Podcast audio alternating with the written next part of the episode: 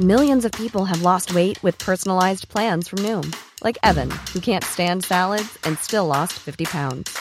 Salads, generally, for most people, are the easy button, right? For me, that wasn't an option. I never really was a salad guy. That's just not who I am. But Noom worked for me. Get your personalized plan today at Noom.com. Real Noom user compensated to provide their story.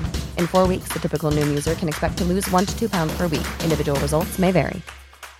Quality sleep is essential. That's why the Sleep Number Smart Bed is designed for your ever evolving sleep needs. Need a bed that's firmer or softer on either side? Helps you sleep at a comfortable temperature? Sleep Number Smart Beds let you individualize your comfort so you sleep better together. JD Power ranks Sleep Number number 1 in customer satisfaction with mattresses purchased in-store. And now, save 50% on the Sleep Number limited edition Smart Bed for a limited time. For JD Power 2023 award information, visit jdpower.com/awards. Only at a Sleep Number store or sleepnumber.com.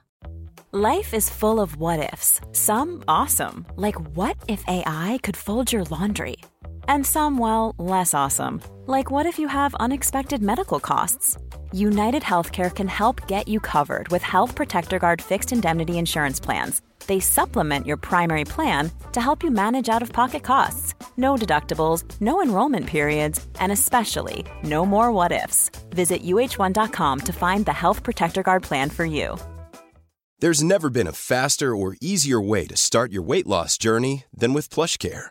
PlushCare accepts most insurance plans and gives you online access to board-certified physicians who can prescribe FDA-approved weight loss medications like Wigovi and Zepbound for those who qualify. Take charge of your health and speak with a board-certified physician about a weight loss plan that's right for you. Get started today at plushcare.com slash weight loss. That's plushcare.com slash weight loss. plushcare.com slash weight loss.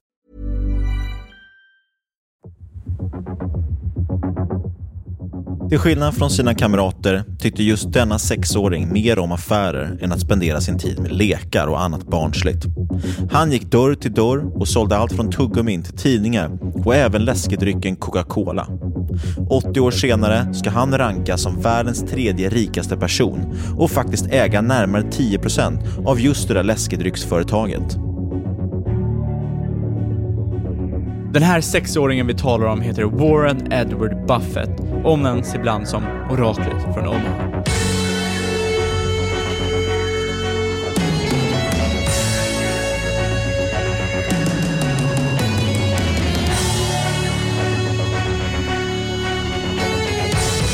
How can other people tap dance to work? What's the secret of that? You find your passion.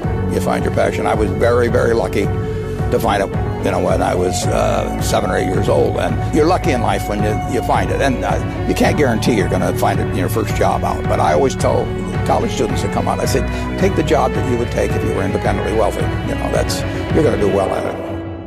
I don't need a lot of brains in this business. I mean, I've always said if you got an IQ of 160, give away 30 points to somebody else because you don't need it in investments. What you do need is emotional stability. Wow. Very first tech IPO, and it's a big one. Stock market hit an all-time record high today. A crash is coming now, whether it's six months from now, 12 months, 36 months, no one knows. There's a bear market about every five years. We've gone eight years without one. People have to realize this is the biggest IPO ever.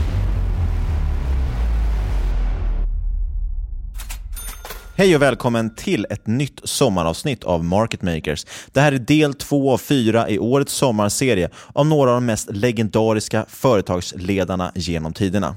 Har du inte lyssnat på förra veckans avsnitt av Henry Singleton, gör det. Warren Buffett omnämnde honom själv som en av vår tids största företagsledare. I år har vi valt att titta närmare på några av de mest framgångsrika och legendariska företagsledarna i historien och se vad vi som investerare kan lära oss av dem, både när det gäller just investeringar, men också om företagandet, vilket börsen faktiskt handlar om. Som aktieägare äger ju en del av ett företag. Den här veckan kommer vi kika på någon som mest kanske är känd som investerare, nämligen Warren Buffett. Men han är faktiskt också en företagsledare och en kapitalallokerare. Så, dra igång bländen, fixa i ordning en margarita på uteplatsen. Nu kör vi Market Makers sommaravsnitt.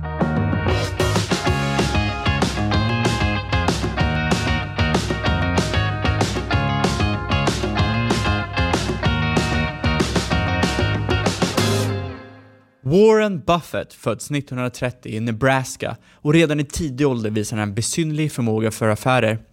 Vid sex års ålder köper han ett sexpack Coca-Cola för 25 cent som han sedan säljer vidare för 5 cent styck. Medan andra barn leker så fokuserar Buffett på affärer, något som han kommer göra resten av livet. Och vid 11 års ålder köper Buffett tre aktier i bolaget Cities Service Preferred för 38 dollar per aktie. Men kort därefter faller den aktien närmare 30 Buffett väljer att behålla sina aktier, som snart har återhämtat sitt värde och lite till. Och när aktien når 40 dollar säljer han dem, nöjd över att ha gjort en liten vinst. Detta är något Buffett senare kommer att ångra. Aktien fortsätter nämligen att stiga ännu mer på börsen. Snart står aktien på 200 dollar, mer än fyra gånger så mycket som när han köpte sina aktier. Detta lär Buffett vikten av tålamod när det kommer till börsen. Året är 1947 och Buffett har precis tagit studenten. Han har 5 000 dollar som han tjänat in genom sitt jobb som tidningsbud. En summa som idag motsvarar över 57 000 dollar i dagens värde. Han har inga planer att läsa vidare på universitetet.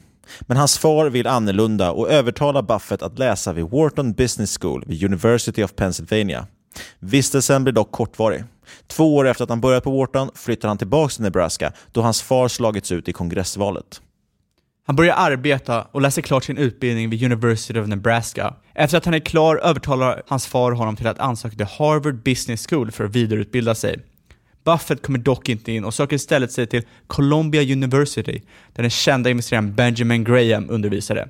Detta blev något som skulle förändra hans liv.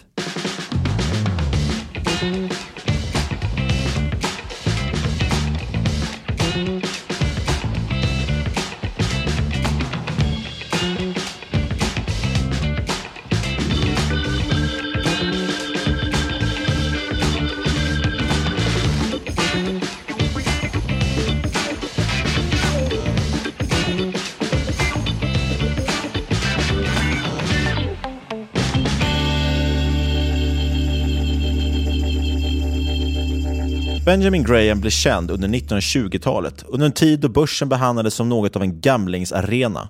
I motsats mot det här så letade Graham istället efter aktier som var så pass billiga att de nästan inte innebar någon risk. Han letade alltså efter ett fundamentalt värde. Graham skrev de världskända böckerna Security Analysis och The Intelligent Investor. Böcker om hur man hittar det inre värdet i ett bolag, hur ett företags sanna värde är helt frånkopplat från aktiekursen, under en tid då det här var nästan till okänt. Och Det här kan låta som självklarheter idag, när var och varannan twittrare kallar sig för värdeinvesterare. Men det var faktiskt något av en banbrytande strategi på den tiden och Grahams enkla men djupa investeringsprinciper tilltalar den 21-åriga Warren Buffett som snabbt anammar Grahams principer. En dag när Buffett läser om Graham får han reda på att hans professor sitter som ordförande för ett litet försäkringsbolag. Buffett blir intresserad och bestämmer sig för att besöka deras högkvarter. Han anländer till högkvarteret en lördagsmorgon och får prata med en Lorimer Davidson som visar sig vara företagets Financial Vice President och en av de enda som är på jobbet denna lördag. Buffett och Davidson pratar med varandra i flera timmar och det är ett möte Buffett aldrig glömmer. Den kommande måndagen, börsen öppnar och Buffett börjar ackumulera aktier i just det försäkringsbolaget han varit på besök hos. Han säger att han är mer uppjagad kring den här aktien än någon annan aktie i hela sitt liv. Han lägger in 65% av sin lilla förmögenhet på 20 000 dollar. Men tyvärr säljer Buffett sin initiala investering en tid senare för att köpa något som han tycker är ännu billigare. Det här är något han kommer ångra sig några år senare, då hans initiala investering på 13 000 dollar skulle ha växt till hela 1,3 miljoner dollar. Men det här är inte slutet på deras bekantskap. Försäkringsbolaget kommer att bli Buffetts mest framgångsrika investering någonsin och senare kommer han faktiskt att äga hela företaget. Företagets namn är Geico.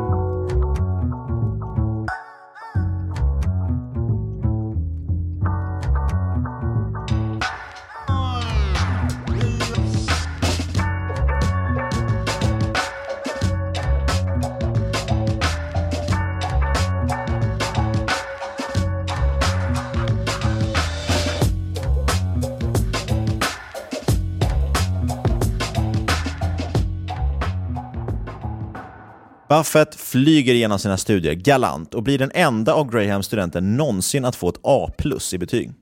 Och när Buffett är färdig med studierna tackar han faktiskt nej till att jobba på Wall Street och ber istället Graham om att få komma och jobba hos honom. Buffett får dock nej med den anledningen att Graham har en princip att anställa judar som har det svårt att få jobb på andra företag vid tidsperioden. Besviken beger sig Buffett till Nebraska och börjar arbeta på sin fars mäklarfirma, men han funderar på vad han ska göra härnäst.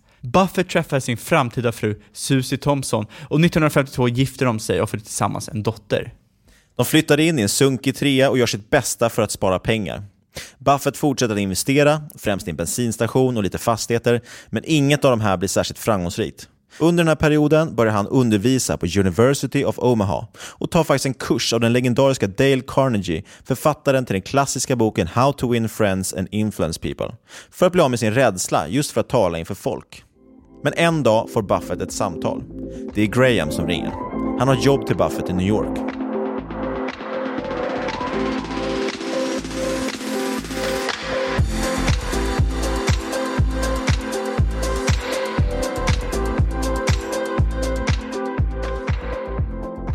Buffett och familjen flyttar till en förort i New York och han spenderar dagar med att analysera S&P rapporter och leta investeringsmöjligheter. Det är under denna tid som Buffett långsamt börjar utveckla sin egna investeringsstil. Buffett är intresserad av hur företag fungerar. Varför kan ett företag vara så mycket bättre än ett annat? Och när Graham vill se kalla, hårda siffror så vill Buffett veta mer om de mjuka värdena, såsom ledningen för företaget. Mellan 1950 och 1956 så bygger Buffett upp sitt egna kapital till 140 000 dollar, eller 1,3 miljoner dollar i dagens mått. Den 1 maj 1956 så lyckas dessutom Buffett samla ihop över 100 000 dollar från sju stycken familjemedlemmar och vänner. Och med en egen insättning på ynka 100 dollar startar han Buffett Associates. Det går bra för Buffett och vid årets slut förvaltar han över 300 000 dollar. De kommande fem åren så lyckas Buffett avkasta totalt 251 procent. Det kan jämföras med de ungefär 74 procent som amerikanska marknaden avkastar under perioden. År 1962, alltså vid 32 års ålder, så förvaltar Buffett hela 7,2 miljoner dollar, vilket idag skulle motsvara 61 miljoner dollar i dagens värde. En miljon av det här är hans personliga andel. För Buffett krävde nämligen ingen avgift för sin förvaltning, utan tar istället en fjärdedel av all vinst över 4 procent. 1962 så träffar Buffett en man vid namn Charlie Munger, när den senare flyttar tillbaka till sin hemstad Omaha via gemensamma vänner. Buffett tycker att Munger är briljant på alla sätt och det blir snabbt vänner och snart affärskompanjoner. Den långvariga relationen med Munger, som än idag är Buffetts högra hand på Berkshire, visar hur viktigt Buffett anser det är med långvariga relationer. Ett av Buffetts huvudmål i sitt företag är att minska sin turnover, det vill säga omsättningen av personal, investerare, tillgångar, vad den kan vara. Han vill vara långsiktig och det gör att han väljer ut de bästa människorna och de bästa företagen i ett försök att minska den finansiella och mänskliga kostnaden som kommer just vid omsättning, vare sig det är i form av arbetare, chefer eller aktieägare. Att undvika onödig omsättning av människor visar sig faktiskt vara en fantastisk väg mot exceptionell avkastning. Tio år efter att Buffett startade sin fond har tillgångarna avkastat över 1100% jämfört med marknadens 120%. Warren Buffett har på alla sätt och vis lyckats. Nu när han börjat etablera sig som en lyckad investerare väljer han istället att stänga ner sin fond för nya investerare. Och med Vietnamkriget i full sving, börsen som springer som en tjur, starkt påeldad av investerare som inte varit med under depressionen och nu bara ser guld och gröna skogar överallt. Buffett däremot är bekymrad över den alldeles för starka börsen och 1968 slår han sina egna rekord med en årlig avkastning på hela 59 procent. Året därpå likviderar Buffett sin fond med anledning att han har svårt att hitta tillräckligt billiga investeringar på marknaden. Han likviderar alla sina portföljbolag förutom två. Diversified Retailing och ett litet textilföretag med namn Berkshire Hathaway. Good morning. I'm Warren Buffett, the chairman of Berkshire Hathaway, and uh, on my left is uh, Charlie Munger, the uh, vice chairman and my partner.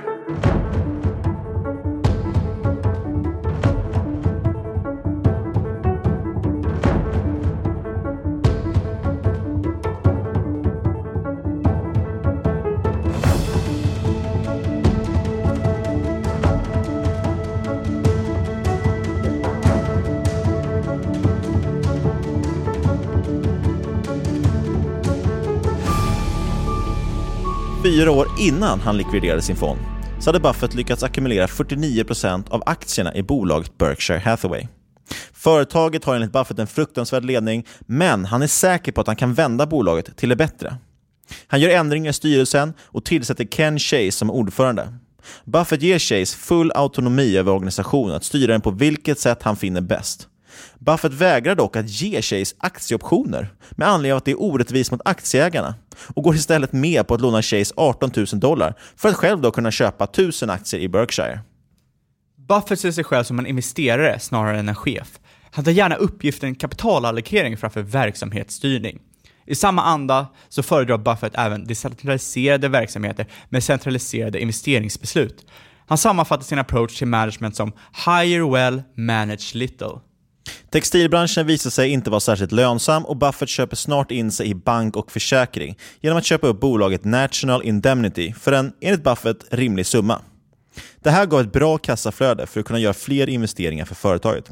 Och just kassaflöde från försäkringsbolag kommer att bli instrumentala för att bygga Buffetts imperium. Han delar samma år även ut 10 cent utdelning, något han aldrig kommer göra igen. Buffett meddelar år senare att han måste suttit på toan när beslutet att dela ut pengar togs.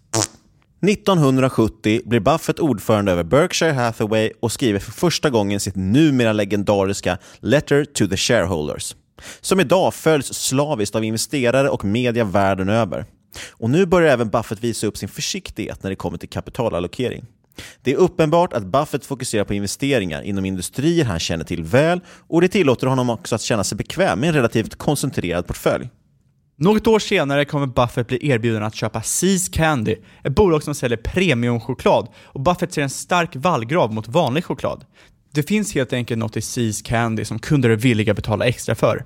Det här är något som dock inte alltid tas upp i balansräkningen. Efter lite till och från lyckas Buffett ro i hamn affären för 25 miljoner dollar, den största affären Berkshire och Buffett hittills hade gjort. Mellan 65 och 75 klättrar företagets bokvärde från 20 dollar per aktie till hela 95 dollar. Och Buffett äger nu 43 procent av Berkshire Hathaway, med hela sin förmögenhet knuten till företaget. 1976 så blir dock Buffett engagerad i Geico igen, som nyligen rapporterat stora förluster och aktien faller handlöst på börsen. Buffett inser att företaget i sig fortfarande är bra, men att ledningen är oduglig. Över de kommande åren börjar Berkshire långsamt att bygga upp sin position i Geico, som exakt som Buffett ansåg vid ung ålder är en fantastisk investering. Geico är centralt i berättelsen om Warren Buffett. Och dessutom ganska fascinerande då det inte bara genererar en förmögenhet för honom, utan också för hans läromästare Benjamin Graham. Det är extra intressant eftersom det inte är den här undervärderade guldkornet som man typiskt förknippar med värdeinvesterare som Graham eller Buffett. Sanningen är att Geico snarare var motsatsen, alltså ett starkt värderat tillväxtbolag. Buffett har haft en tendens att dra sig eh, till tillväxtbolag under sin karriär, men det är verkligen inte Graham som skydde höga värderingar som vinden. Därför är det lite extra roligt att Graham tjänade mer på Geico än på alla övriga investeringar han gjorde under sin karriär. Graham köpte tillsammans med en investeringspartner hälften av Geico för 712 000 dollar. Under 25 år växte det här till över 400 miljoner dollar, det vill säga en 500 bagger som Lynch skulle sagt.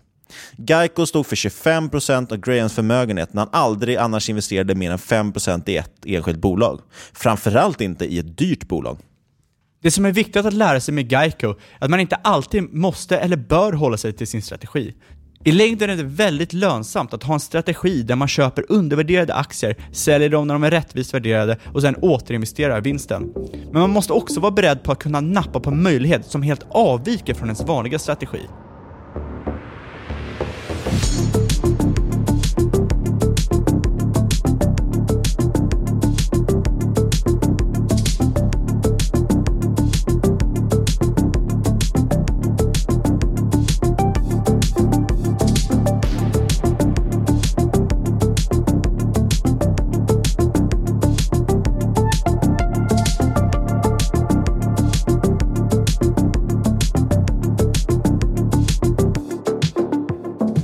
Historierna om Buffetts framgångar sprider sig över landet i slutet av 70-talet. Och bara ryktet om att Buffett skulle köpa in sitt nytt företag på börsen kan få företagets aktie att handlas upp med över 10%.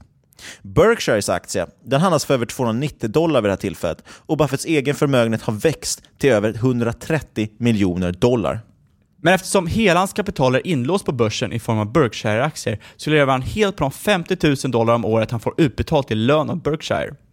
Buffett vill gärna ha det lite bättre ställt i sitt privatliv, vilket får honom att börja investera även i privat regi, något som visar sig vara mycket mer spekulativt än vad han gör i Berkshire. Han köper till exempel kopparterminer i ren spekulation. Han lyckas dock väl med sina vågade satsningar och snart har Buffett byggt upp en egen portfölj om 3 miljoner dollar. Och när en vän frågar om man inte ska köpa in sig lite fastigheter svarar han och enkelt. Varför ska jag köpa fastigheter när börsen är så enkel? Åren fortsätter att gå och i början av 80-talet köper Buffetts Berkshire upp det framgångsrika Nebraska Furniture och industriföretaget Scott Fetzer.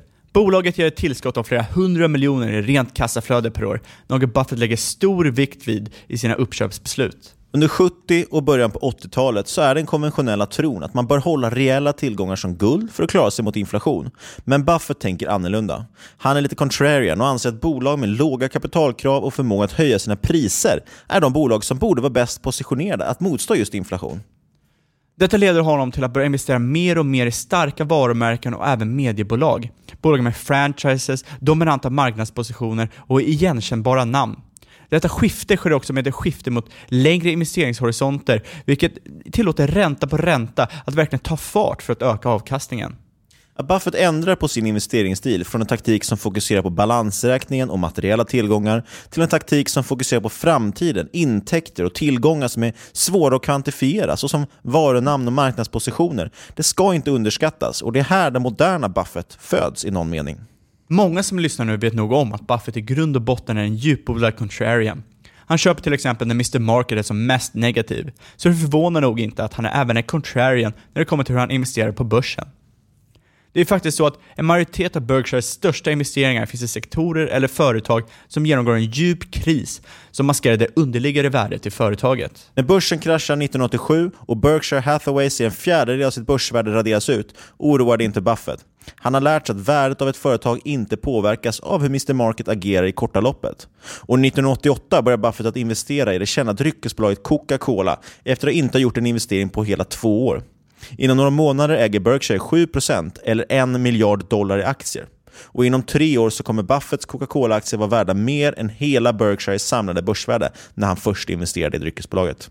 Mellan 1982 och 1989 tiofaldigas Berkshires aktiekurs till 8000 dollar och Buffett är nu värd över 3,8 miljarder dollar. Inom 10 år kommer han vara värd 10 gånger så mycket. Under 90-talet så skjuter Berkshires aktie upp till närmare 80 000 dollar per aktie. Även trots denna fantastiska prestation så anklagas Buffett under dotcom-bubblan för att ha tappat sin fingertoppskänsla för investeringar. 1999 så rapporterar Berkshire en blygsam avkastning om 0,5 och tidningarna drar sig inte från att säga att det här är slutet på oraklet från Omaha.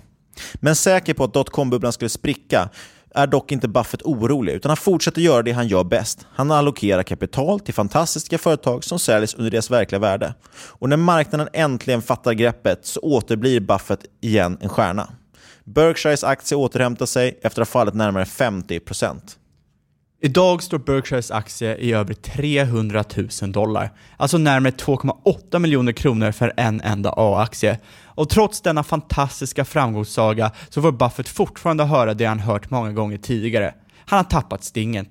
Men något som är säkert är att när värderingar spelar roll igen så kommer Buffett återstå på topp.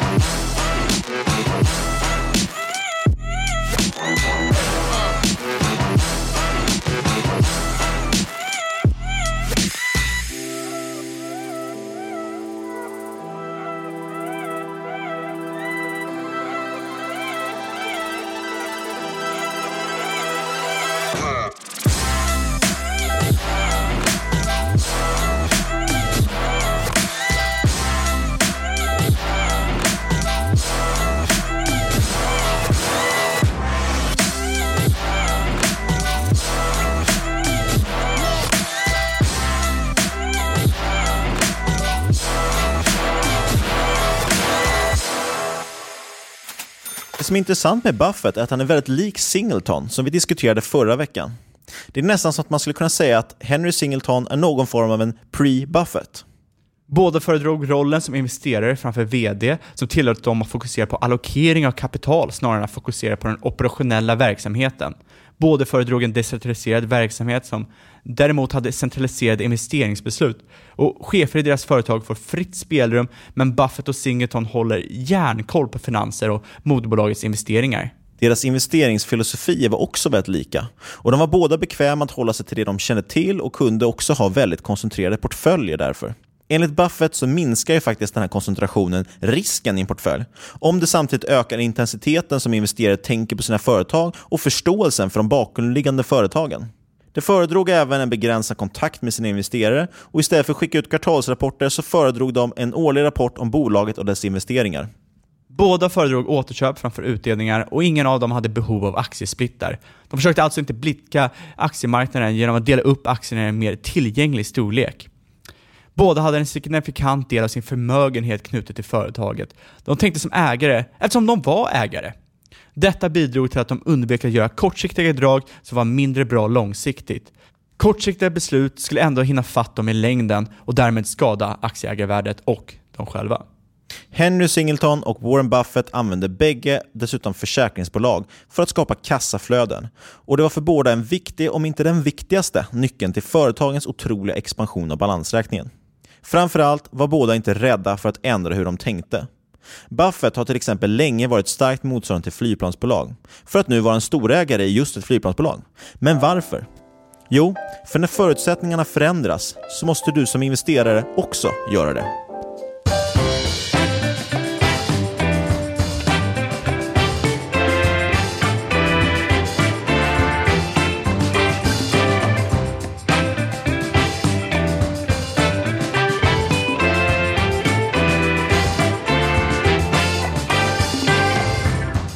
Det var vår take på Warren Buffett som företagsledare. Det var del två av fyra i våra sommaravsnitt. Och nästa vecka har ni ett nytt, färskt, härligt sommaravsnitt att se fram emot.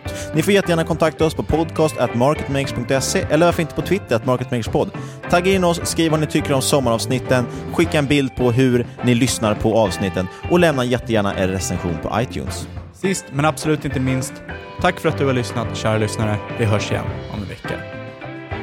It never bothered me if people disagreed with what I thought, uh, as long as I felt I knew the facts. I mean, I, there's a whole bunch of things I don't know a thing about. I just stay away from those. Uh, so I stay within what I call my circle of competence. You know, that. Uh, Tom Watson said it best. He said, you know, he said, he said, I'm no genius, but I'm smart in spots, and I stay around those spots. Well, I try and stay around those spots, and I, I just don't have a, a problem if if uh, if somebody says, you know, you're wrong on something, I just I go back and look at the facts, and, and, I think that I think that really is much more important, frankly, than, than having a few points of IQ or, or having an extra course or two in, in school or anything of the sort. You need emotional stability.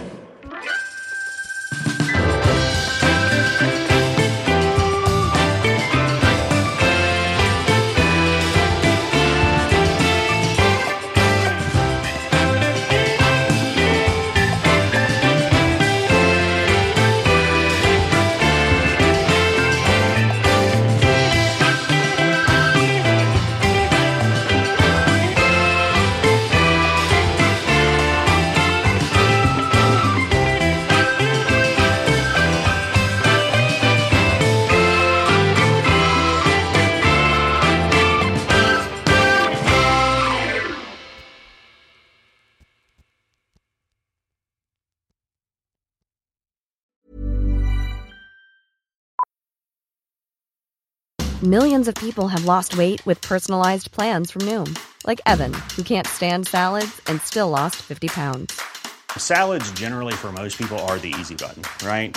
For me, that wasn't an option. I never really was a salad guy. That's just not who I am. But Noom worked for me. Get your personalized plan today at Noom.com. Real Noom user compensated to provide their story. In four weeks, the typical Noom user can expect to lose one to two pounds per week. Individual results may vary. Life is full of what ifs. Some awesome, like what if AI could fold your laundry? And some, well, less awesome, like what if you have unexpected medical costs? United Healthcare can help get you covered with Health Protector Guard fixed indemnity insurance plans They supplement your primary plan to help you manage out of pocket costs. No deductibles, no enrollment periods, and especially no more what ifs. Visit uh1.com to find the Health Protector Guard plan for you. There's never been a faster or easier way to start your weight loss journey than with PlushCare. PlushCare accepts most insurance plans and gives you online access to board-certified physicians who can prescribe FDA-approved weight loss medications like Wigovi and Zepbound for those who qualify. Take charge of your health and speak with a board-certified physician about a weight loss plan that's right for you. Get started today at plushcare.com slash weight loss. That's plushcare.com slash weight loss. plushcare.com slash weight loss. Since 2013, Bombas has donated over 100 million socks, underwear, and t-shirts to those facing homelessness. If we counted those on air, this ad would last over 1,157 days. But if we counted the time it takes to make a donation possible, it would take just a few clicks. Because every time you make a purchase, Bombas donates an item to someone who needs it. Go to bombas.com slash ACAST and use code ACAST for 20% off your first purchase. That's bombas.com slash ACAST, code ACAST. I'm Sandra, and I'm just the professional your small business was looking for. But you didn't hire me because you didn't use LinkedIn jobs. LinkedIn has professionals you can't find anywhere else, including those who aren't actively looking for a new job but might be open to the perfect role, like me. In a given month, over 70% of LinkedIn users don't visit other leading job sites. So if you're not looking on LinkedIn, you'll miss out on great candidates like Sandra. Start hiring professionals like a professional. Post your free job on linkedin.com/people today.